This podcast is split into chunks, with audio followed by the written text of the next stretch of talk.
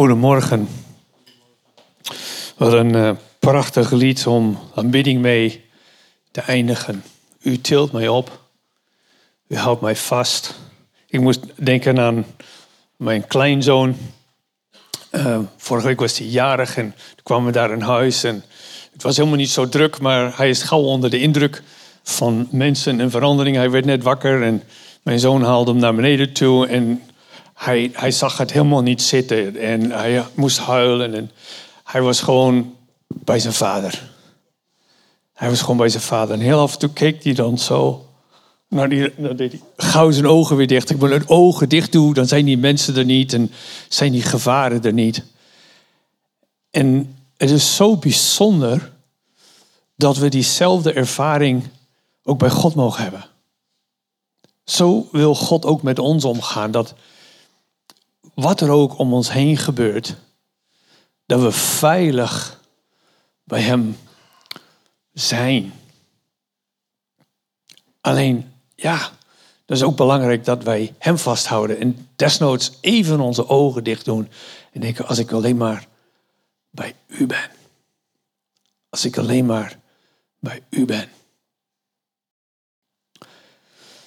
Ik vind het wel mooi dat we met dit lied eindigen want het sluit ook wel wat aan boodschap.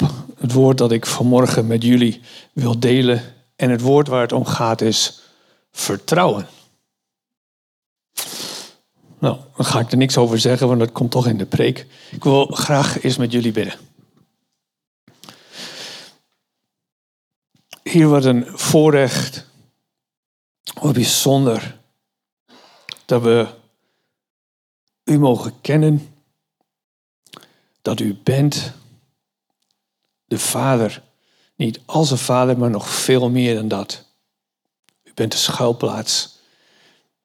U bent de toevlucht. U bent de vesting. U bent de rots. U bent de schild. U bent de schaduw aan onze rechterhand. U bent als een muur om ons heen. U bent een, een veilige toren van kracht van liefde en vrede, van alles wat we nodig hebben. Heer, en, uh, dank u wel voor deze liederen. Dank u wel voor dit lied, dat ons uw vaderhart toont. Dank u wel dat u vanmorgen ook in ons midden bent, hier vanmorgen bent. En ons opnieuw wil herinneren aan wie u bent. En aan wie wij zijn. En hoe we ons tot u mogen verhouden. Heer, open ons hart. Maak ons bereidwillig om uw woord te ontvangen. Dat, het, dat uw glorie daardoor in ons leven nog grotere plek mag krijgen. En dat mensen nog meer aan ons kunnen zien en aan ons kunnen horen. Dat u te vertrouwen bent. In Jezus' naam. Amen. Wie heeft wel eens uh, ik weet niet of dat een goed Nederlands woord is, gebungee jumped? Anybody? Niemand? Ik denk, Amos toch, Amos ook niet? Nee. en waarom jij nou weer? Hè? Dat ook... Nou, misschien moet het Vincent geven voor zijn verjaardag of zo. Nou, ik ook niet hoor. Uh, wat zeg je? Parachute? Oh. Next level, hè? Next level, ja. Was het ook een beetje eng? Ja? Wat vond je het allerspannendst?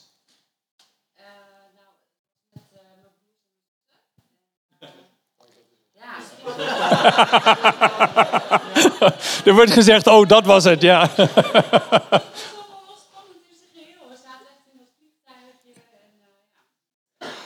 En wat heeft jou geholpen om het toch te doen, om die sprong te wagen?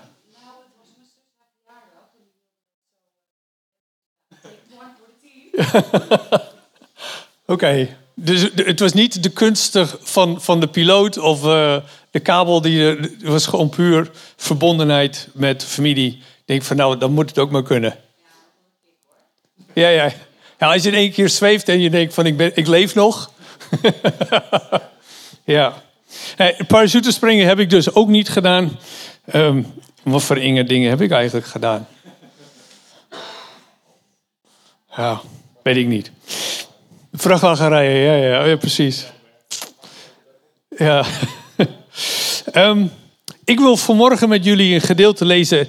Um, laat ik het even dit vooraf zeggen. De, het, het woord vertrouwen in onze Bijbel, of je de MBG of de, de, MBV neemt, dat is natuurlijk een vertaald woord. Um, en uh, er zijn verschillende woorden in het Hebreeuws die te vertalen zijn naar vertrouwen.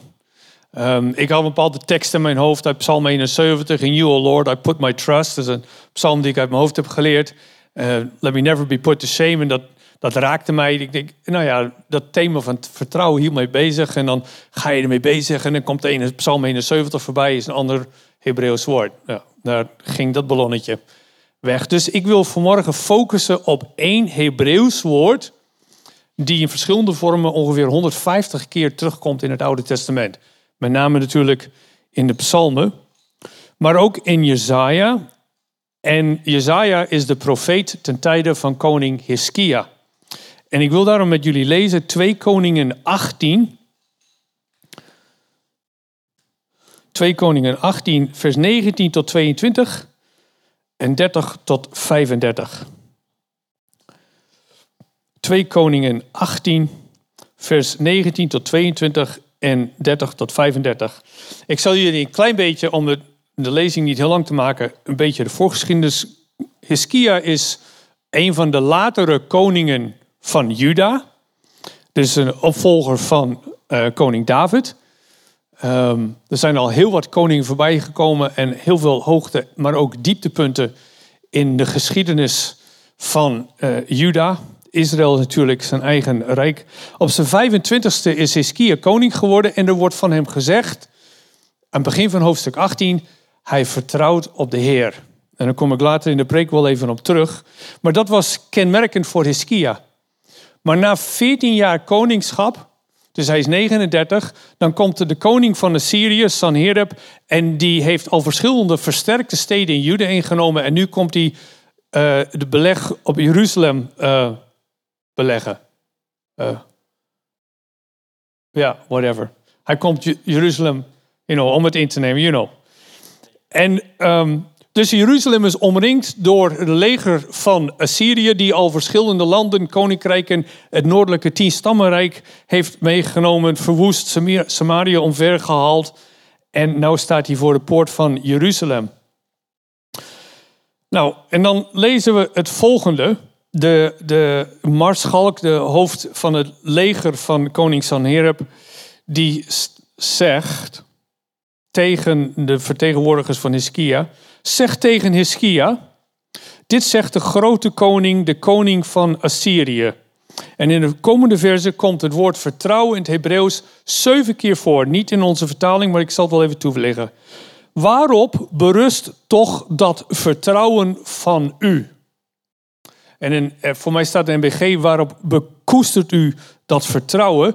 En daar zit dus twee keer het woord vertrouwen. En als Hebreeuws twee keer iets zegt, is het altijd om een enorm te benadrukken. Dus waar vertrouw jij eigenlijk op? Dat is de vraag. Waar berust toch dat vertrouwen van u? U meent dat mooie beloften opwegen tegen strategie en militaire macht. In wie stelt u zoveel vertrouwen, dat is de derde keer, dat u tegen mij in opstand durft te komen?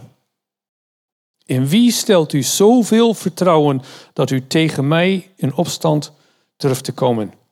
In Egypte, die geknakte, en daarin in het Hebreeuws staat dan al vertrouwt u in Egypte, die geknakte rietstengel die hand doorboort wanneer je probeert erop te leunen.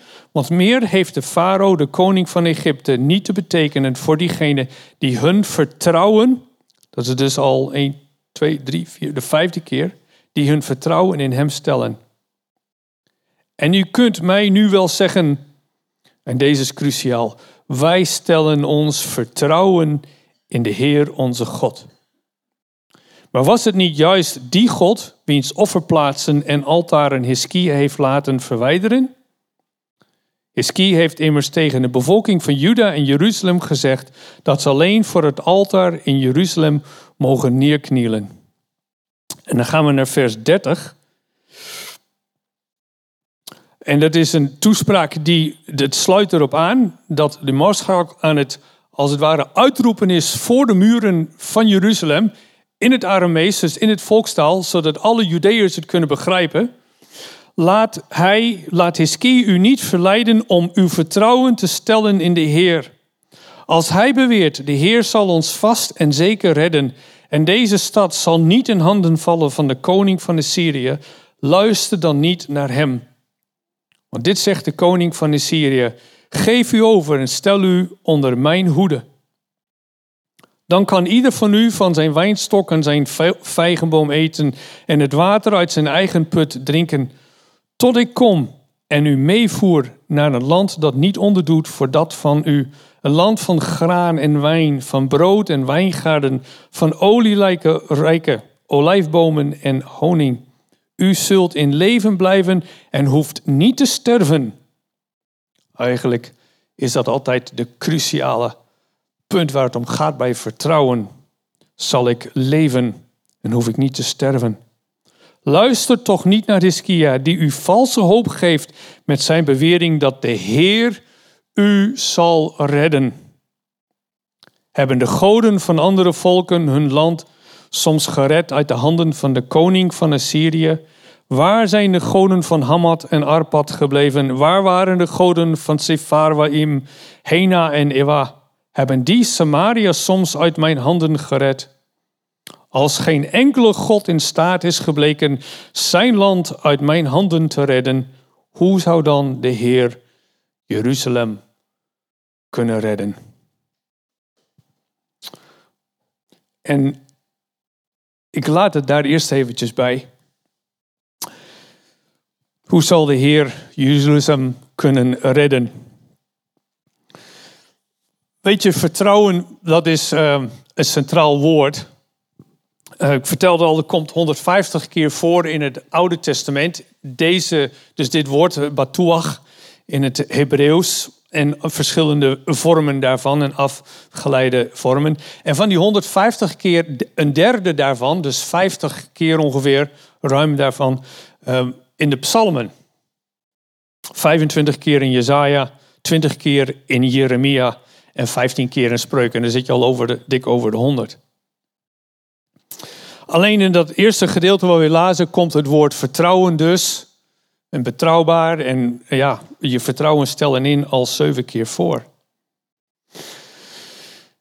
Nou, en het bijzondere van vertrouwen is als je kijkt naar de betekenis die eraan wordt gegeven, als je kijkt naar de vertaling van dit woord in verschillende contexten, dan gaat het in ik vertrouw in, vertrouwen op.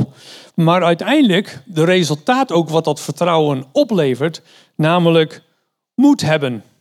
Confidence in het Engels, dat is een beetje zelfvertrouwen, alleen dat is dan gebaseerd op jezelf. Maar het gaat erom dat, dat door het vertrouwen hebben in, je in staat bent om te gaan staan en moedig te zijn in het aangezicht van nou ja, de omstandigheden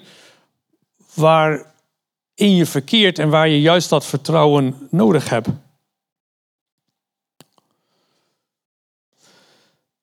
En daarmee wordt zichtbaar dat dat vertrouwen, ehm, dat is ja, dat is niet zoiets als wat je, wat, ja, je hebt een paar duizend euro op de bankrekening, dat is een beetje achter de vooral als je het ooit eens een keer nodig hebt. Vertrouwen is, is, is eigenlijk het, mede het fundament waar je op staat. Het bepaalt hoe je leeft. Het bepaalt zelfs of je leeft. Want wie met veel angst omgaat, wie met veel angst in zijn leven heeft, Ehm, die heeft dus veel stress. En stress uh, is niet goed voor je leven. Dat kan je letterlijk jaren van je leven kosten. Vertrouwen. Weet niet of het helemaal compleet is. Misschien zijn er andere woorden ook voor. Maar vertrouwen is eigenlijk de tegenhanger van angst. Dus één vergissing wat vaak gemaakt wordt, is dat wie vertrouwen heeft, wie moedig is, wie, wie zegt van nou, dit komt goed, dat die geen angst zou kennen. En er wordt vaker gezegd, dus hopelijk is het voor jullie niet nieuw vanmorgen als ik dat er ook zeg. Maar dat je vertrouwen hebt, wil niet zeggen dat je geen angsten kent. Maar het vertrouwen wat je hebt, of wat of waar je het vertrouwen in hebt gesteld, is groter dan datgene waar je angst voor hebt.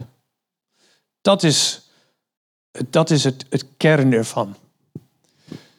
Dat je, ja, als ik angstig ben over de reis naar Emmeloord, want dat is nog een heel eind, en ga ik dat redden, weet je wel? Zo over dat vlakke weg, helemaal door de polder. En dan kijk ik naar mijn Volvo en dan denk ik, ja, dat ga ik redden. Blijft een leuke auto. Dan laten we dat. Uh... Maar er is datgene wat jou angst maakt, is best wel groot. Anders zou je niet angstig zijn. Maar datgene wat jou vertrouwen geeft, is groter. Een heel mooie tekst vind ik zelf is een tekst die ik jaren geleden ben tegengekomen. Dat is Spreuken 29, vers 25. Het is een ander wat ik had opgegeven. En er staat: Vrees voor mensen spant een strik. Maar wie op de Heer vertrouwt, is onaantastbaar. Vrees voor mensen spant een strik, maar wie op de Heer vertrouwt, is onaantastbaar. En man, wat heb ik moeten leren wat dat betekent? Want vrees voor mensen, dat zat bij mij van jongs af aan heel groot in mijn lijf en in mijn hart. Een tekst die ik ook heb gevonden, een hele bekende uit Spreuken 3, vers 5 en 6. En die komt ook op de beamer. Vertrouw op de Heer met heel je hart en steun niet op je eigen inzicht. Vertrouw op de Heer met heel je hart. Steun niet op je eigen inzicht. Denk aan Hem bij alles wat je doet, dan baat Hij voor jou de weg. Nou, het mag duidelijk zijn dat vanmorgen, als we het hebben over vertrouwen, in de context van een dienst van de gemeente en de dienst met het lezen van het woord, dat we hebben over vertrouwen in God. Een vertrouwen op God dat elke angst overtreft en overtroeft. En waarom is vertrouwen zo'n groot woord? Want wij zeggen toch dat God is degene die ons redt en we leven uit genade. Dus alles komt dan toch wel goed. Nou, later wil ik laten zien hoe wij daar op moeten reageren. Maar vertrouwen is als het ware daar het eerste stapje in. Vertrouwen is eigenlijk het, het eerste deel waarin je begint te beamen dat wat God zegt en wie God is, dat het klopt. Vertrouwen is, is het geloven, dat is, dat is wat je uitspreekt in je hart. Maar uiteindelijk komt daar ook iets achteraan. Vanuit geloof komen er bepaalde keuzes, komen er bepaalde handelingen, ga je bepaalde gedragingen aannemen en laten zien. Er, er hoort gedrag bij. je gaat bepaalde dingen echt doen en daar blijkt vertrouwen uit. Vertrouwen is dus dat je zegt van nou, God heeft mij geroepen en God heeft mij lief en God houdt deze wereld vast. En dat zijn allemaal dingen die ik geloof en die ik beleid en die ik proclameer. En ik kan pas eigenlijk beweren dat ik God vertrouw en dat ik erop vertrouw dat al deze dingen waar zijn. Wanneer dat zichtbaar wordt in mijn denken en in mijn doen. Um, een, voorbeeld. Um, heel recent. Mijn zoon is vrijdag, hij woont in Canada, dat weten jullie. Hij is vrijdagochtend vroeg met de vrachtauto vertrokken. En heeft letterlijk vrijdag en gisteren, hij is vannacht, hij was vanmorgen toen ik halverwege hier was, kwam hij weer thuis. Dus hij is gewoon een kleine 48 uur vrijdagochtend 4 uur weggegaan met een vrachtauto. Mijn auto helemaal door British Columbia, door de bergen heen. Ehm, en zaterdagochtend twee auto's weer opgeladen en weer terug. Ehm, door de bergpassen in de winter. Nou, was het mooi weer, et cetera. Dat is spannend. En we hebben allebei iPhone en met elkaar afgesproken. Dus ik kan gewoon letterlijk zien waar hij zit op de weg. Als hij tenminste niet in de rimboe zit, maar geen verbinding is. Ik heb vertrouwen in hem dat hij in staat is om de reis tot een goed einde te brengen. Dus ik hoef niet constant, uh, zou je voorzichtig doen, zou je voorzichtig doen. Weet je wel, sommige ouders kunnen dat ook tegen je zeggen. Zou je voorzichtig doen en laat je even weten dat je er bent. Want hoe, hoe. Nee, ik vertrouw erop dat hij in staat is om die reis goed af te leggen. Dat heeft hij inmiddels al diverse keren laten zien. Maar ik heb gewoon vertrouwen in zijn kunnen. Iets anders wordt het als je bepaalde keuzes in je leven moet gaan maken. Als je voor een keus komt, bijvoorbeeld van moet je een bepaalde baan gaan uh, loslaten, opzeggen.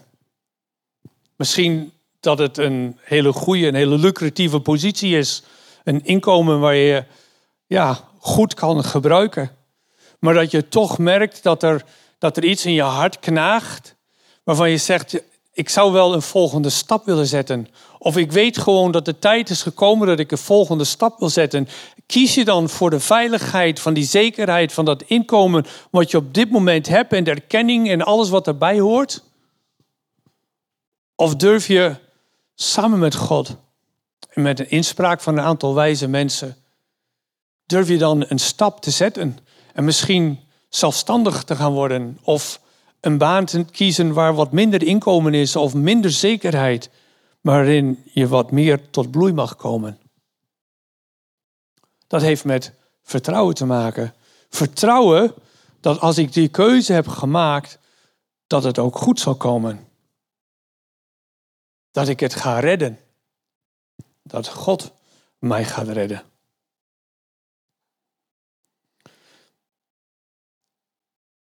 Vertrouwen, als je, als je geen vertrouwen hebt, dan, dan wordt alles onzeker. Dan ben je constant aan het kijken, is er voldoende?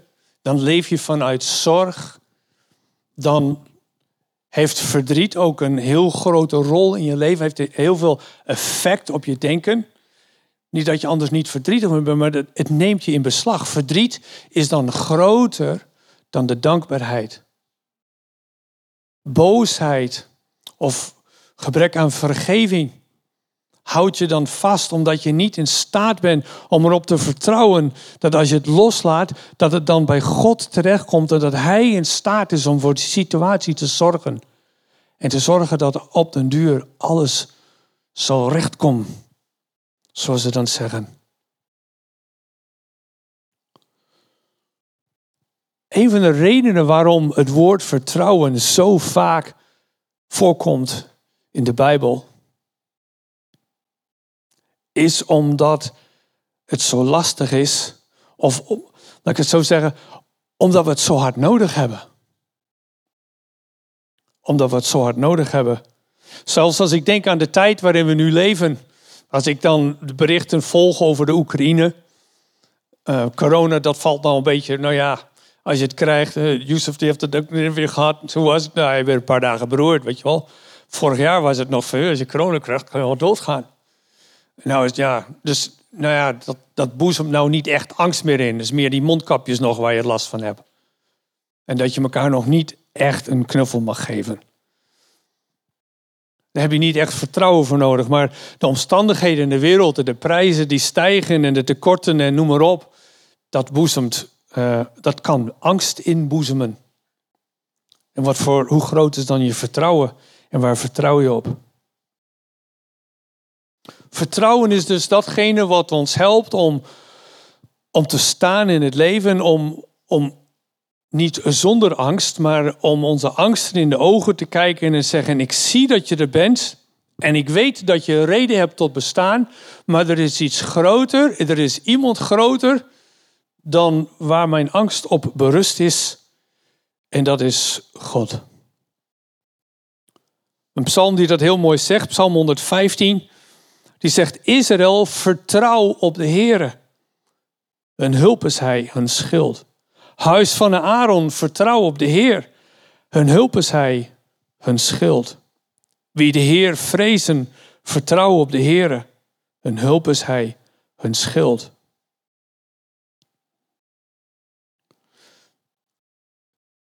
Vertrouwen betekent dat we, dat we ook ons dus gaan verdiepen in, in God. Wie is God nu eigenlijk? We zongen er op verschillende manieren vanmorgen. De psalmen die roepen het uit. God is een rots. God is een vaste burcht. God is een toevlucht. God is een sterke toren. God is een schild. God is een hulp. Allerlei woorden die, om, die, die beschrijven hoe God, wie God is en, en hoe hij te vertrouwen is. En waarom hij te vertrouwen is. En naarmate dat, dat vertrouwen een grote plek in ons leven krijgt, zijn wij dus in staat om of angstvrij, niet zonder angst, maar zonder dat de angst ons beheerst, zonder dat de zorgen ons beheersen, keuzes te maken. En het heeft alles ook met liefde te maken. Ons vertrouwen op God is berust rust op, op de diepste overtuiging dat God van ons houdt. En dat hij het goede met ons voor heeft. Een voorbeeld daarvan uit mijn eigen leven is toen ik uh, vijf jaar lang op de vrachtauto zat. Buitenland reed, ik was de hele week van huis. Dat was net die helemaal niet gewend. Mijn, mijn vrouw die is helemaal niet gewend dat ik dus veel van huis ben. Ik studeerde toen we trouwden, eh, dus ik was bijna altijd thuis. Toen werd ik predikant, toen ben je bijna altijd thuis. En toen werd ik ineens vrachtwagenchauffeur en dan was ik bijna nooit thuis. Ik ben de hele week van huis, overal in Europa. En er waren allerlei plekken en gelegenheden om, laten we zeggen, uh, to, you know, to sow your wild oats, zoals ze dat in het Engels zeggen. Zo Eddie Murphy uh, ooit in de film zei. Er gewoon hè, gelegenheden, zeg maar. En nooit heeft Nettie voor maar een moment eraan gedacht dat ik niet te vertrouwen zou zijn. Zij hield van mij, maar zij vertrouwde mij ook. En dat gaf zoveel vrijheid. Want er was één ding, ik had niet constant van die appies, waar ben je en wat doen we? Toen had je nog geen follow friends, weet je wel. Dus dat kon zij ook niet, waar, waar hangt die nu uit? Nee, nu moest het op mijn woord aannemen dat ik in een kroeg zat, gewoon bij een paar jongens, of dat ik in mijn auto zat of sliep. Nou ja, dan kon ik niet appen, maar je snapt hem wel. Zij moest mij vertrouwen, loslaten en geloven dat het wel goed kwam. Vertrouwen, ehm, een heel recent voorbeeld. Gisteren ehm, waren we met onze bijkeuken bezig. Um, was, we krijgen binnenkort een nieuw hondje. Mijn vrouw heeft eindelijk de zin. Ze krijgt een hond. Ding. Maar uh, er was wat zeil in de bijkeuken en dat, is, dat was op. Dat was twintig jaar geleden al op, maar nu was het echt op op. Er moest toch nodig eens wat nieuwe zeil. Nou ja, uh, dan komt er wat laminaat en dan ben je hiermee bezig en ben je daarmee bezig. Dus wat even een paar uurtjes werk zou worden, is inmiddels twee dagen. En het laminaat zou ik dan gistermiddag om vier uur nog hebben moeten leggen. En we zaten aan de koffie, zij was net klaar met sauzen. En toen zei ze, maar wat als we dat nu niet doen? En we stelden het uit tot maandag. En dat was echt heel bijzonder, want meestal gaan wij door tot s'avonds tien uur. En dan, weet je wel, dan val je neer, slaap je slecht en dan moet je weer vroeg uit en dan, helemaal door. Dus zei, wat als we het nou niet doen? En we doen het maandag. En dat gaf zoveel rust. En uiteindelijk, wat eronder ligt, is het vertrouwen dat als je het over het weekend, over de zondag heen tilt, dat het dan ook goed komt. En dat gaf rust en dat gaf vrede. Ik moest echt letterlijk een traan wegpinken. Het raakte mij, het emotioneerde mij dat, dat die ruimte ontstond omdat er vertrouwen was. Het komt wel goed, ook als we bepaalde zooi nog in de woonkamer hebben staan. De wasmachine die buiten onder de afdak staat en niet gebruikt kan worden, et cetera. Vertrouwen gaat dus heel erg ver. Vertrouwen is nadat we hebben in ons hart en in ons, in ons hoofd hebben aangenomen dat God te vertrouwen is, dat, dat Hij liefde is, dat Hij het goede met ons voor heeft. Vertrouwen is dat moment waarin we, waarop we in actie komen. Ik vind het zo bijzonder wat die Marschalk op een gegeven moment van Sanherib tegen koning Hiskia zegt. Denken jullie nou echt dat als je gewoon zegt dat God te vertrouwen is, dat het ook klaar is, dat het voor elkaar is? Nee. En Hiskia wist ook beter.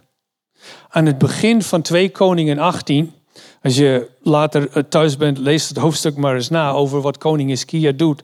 Maar er wordt van hem gezegd dat hij deed wat goed is in de ogen van de Heer, niet of net zoals zijn voorvader David gedaan heeft.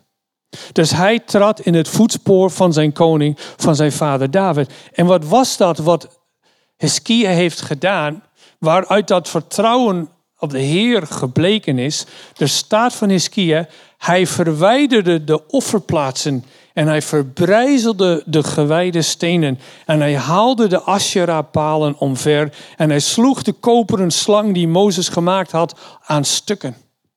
Dus er kwam een enorme hervorming door het land. En hij zei, al de afgoden, al die andere dingen waar wij ons vertrouwen op baseren, dat halen we weg. Al, al die middelen waar we op steunen, waar we denken van ja, je weet het maar nooit. Je kan maar op drie, beter op drie paarden dan op één paard wedden. Weet je wel, dan heb je altijd kans dat je nog iets. Dus als je voor de, naar de wedstrijd gaat en je gaat op elke speler en op elke team ga je wat geld zetten. Maar ja, dan win je altijd iets, weet je wel. Ben je, nee, Hiskia zei alles het land uit. Alles wat naar een afgod riekt. Alles wat ons afleidt van wat God gezegd heeft. Namelijk, er is maar één God. En er is maar één plek om hem te aanbidden. Dat is in Jeruzalem. Door daar getrouwde offers te brengen. Dan zal de Heer het land zegenen. En dat wordt samengevat in het volgende vers. Hiskia stelde zijn vertrouwen in de Heer, de God van Israël.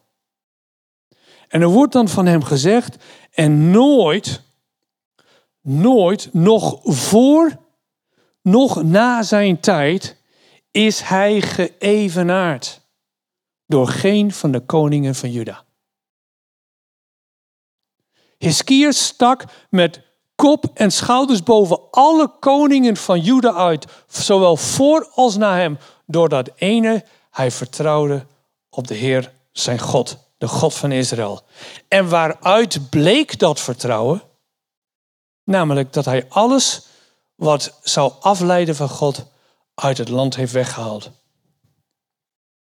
Of misschien zou je kunnen zeggen, zijn vertrouwen werd gebouwd doordat hij dat deed. Want dat is het bijzondere. Het is niet zozeer dat je eerst heel veel vertrouwen hebt en dat je dan vervolgens zegt: Oké, maar dan ga ik bepaalde stappen zetten. Maar het vertrouwen groeit naarmate dat je stappen zet. Het vertrouwen wat jij, Elise, hebt ervaren toen jij sprong uit het vliegtuig, dat groeide naarmate je dus onderweg was naar beneden en het parachute je opving. Dus vertrouwen was er. Ik, nu heb je meer vertrouwen in parachute springen dan voordat je het deed. Ik heb nu meer vertrouwen in God en dat Hij zal voorzien in mijn leven en alles wat ik nodig heb, nadat ik drie of vier keer een enorme gewaagde carrière-sprong heb gemaakt.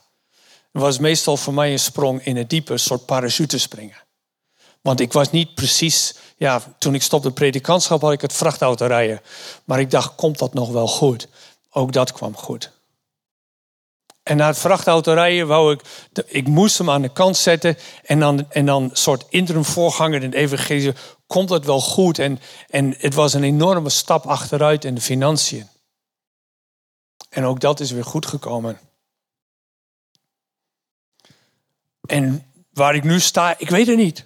Ik weet niet wat, het nieuwe, wat de nieuwe uitdaging is die ik in mijn leven ga oppakken de komende tijd. Maar ik heb inmiddels wel geleerd dat God te vertrouwen is. Iemand vroeg mij kort geleden van waar maak je op dit moment zorgen over? En ik zei eigenlijk nergens over. Maar dat kan ik alleen maar zeggen omdat ik heel vaak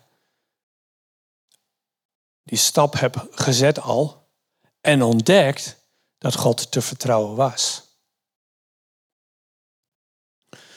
Vertrouwen is dus niet alleen maar zeggen dat je op God vertrouwt of dat je je kinderen vertrouwt of dat je je partner vertrouwt of dat je je vrienden vertrouwt. Vertrouwen blijkt niet alleen maar uit het doen, maar wordt gevoed door het doen. Door die stappen te zetten. Door dat vertrouwen dan maar je te laten dragen. Het heeft dus te maken in het geloof ook met gehoorzaamheid, doen wat God zegt. Dat is ook bijvoorbeeld het principe achter de tiende. Het geven van je tiende, dat is de eerste 10% van je inkomen, van alles wat God je geeft. Dat is het principe van de tiende. Dat geef je terug aan God. En waarom de eerste 10%? Want dat is het, dat is het belangrijkste. Dat is, als, dat is het begin van je rijkdom. Dat is het begin van alle zegeningen die je van God krijgt. En wat je doet, het begin, dat is de belofte voor wat er volgt. En dat begin geef je juist weer terug. En daaruit spreekt dat je vertrouwt dat God dat anderen ook, dat anderen ook geeft. Maar als je de tiende niet geeft, dan leer je dus niet vertrouwen. Dan hoop je dat het goed komt. Maar in tienden geven, dan wandel je en dan leef je in vertrouwen. En mag God zichzelf bewijzen naar jou toe. Jeremia 17, vers 7 en 8, ook een hele bekende tekst, maar zo toepasselijk in dit context. Er staat gezegend wie op de Heer vertrouwt en wiens toeverlaat de Heer is. Ook weer twee keer staat er vertrouwen in hetzelfde Hebreeuwse woord. Gezegend wie op de Heer vertrouwt. Hij is als, of zij is als een boom geplant aan water, wiens wortels reiken tot in de rivier. Zij merken de komst van de hitte niet op. Hun bladeren blijven altijd groen. Tijden van droogte deren hen niet. En steeds weer dragen zij vrucht.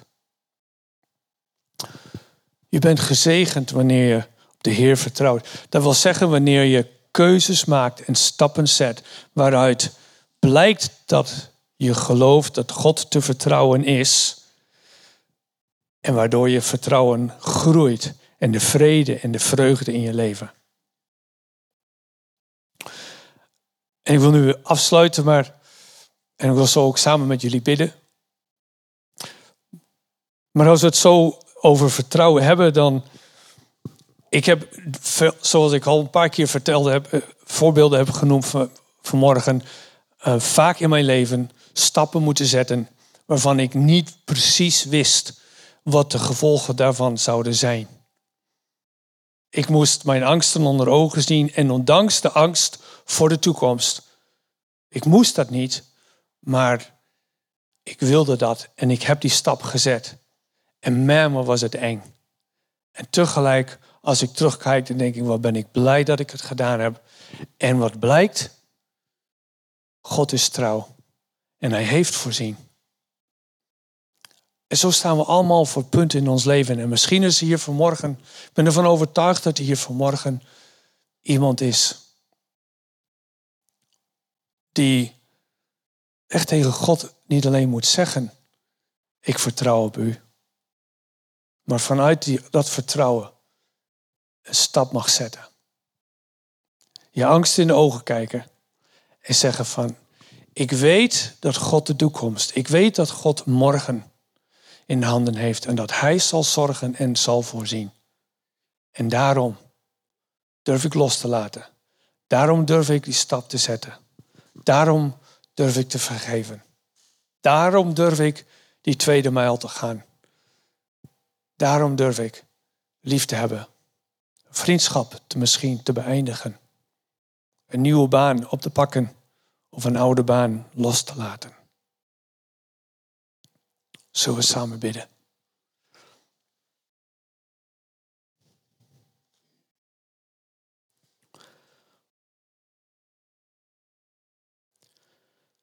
Heer, uh, we hebben het heel vaak gezongen en gezegd. En we weten het diep in ons hart. U bent te vertrouwen. En samen, Heer, kunnen we gewoon in stilte of welke manier dan ook voor u uitspreken. Tegen u zeggen, Heer, ik vertrouw op u. En u weet nog beter dan wij wat dat betekent. En, en, wat voor garanties daaraan zitten. Voor datgene wat om ons heen gebeurt en watgene wat nog op ons wacht in de toekomst. Als er hier vanmorgen iemand is die een stap moet zetten. Heer, wil ik gewoon voor die persoon bidden op dit moment. Dat die liefde van u en dat vertrouwen op u, dat dat zichtbaar mag worden door die stap te zetten. Heer, ik wil, wil gewoon ook ervoor bidden, Heer, dat, dat er bemoediging mag zijn. Uh, dat uw zegen over hun leven is. En dat er op dit moment die zekerheid is door de Heilige Geest in hun hart. Het is de tijd. En dit kan. En ik ga dit doen. Omdat u het mogelijk maakt. Heer, dank u wel dat u zo vaak in mijn leven en in vele van ons leven, zoals hier vanmorgen zijn, um, hebben laten merken dat u te vertrouwen bent. Dat u de betrouwbare bent. Dat u die vaste rots, die vesting, die sterke toren, de, schuld, de schild om ons heen, een hoge muur, um, toevlucht, een schaduw aan onze rechterhand bent. Dat u de, uw eeuwige armen onder ons zijn. Dat onze morgen is uh, veilig gesteld. Dat we bij u altijd veilig zijn. Dat we ons alleen maar naar u hoeven te keren. Heren, weten, u bent er. En u zult er altijd zijn. Heer, zo wil ik gewoon uh, namens ons alles, zoals hier vanmorgen zijn, u danken voor wie u bent. U prijzen, uw naam groot maken. En dat we gewoon als een amen op dit gebed met elkaar zullen we zeggen. Heer, u bent te vertrouwen. En wij vertrouwen op u. Amen.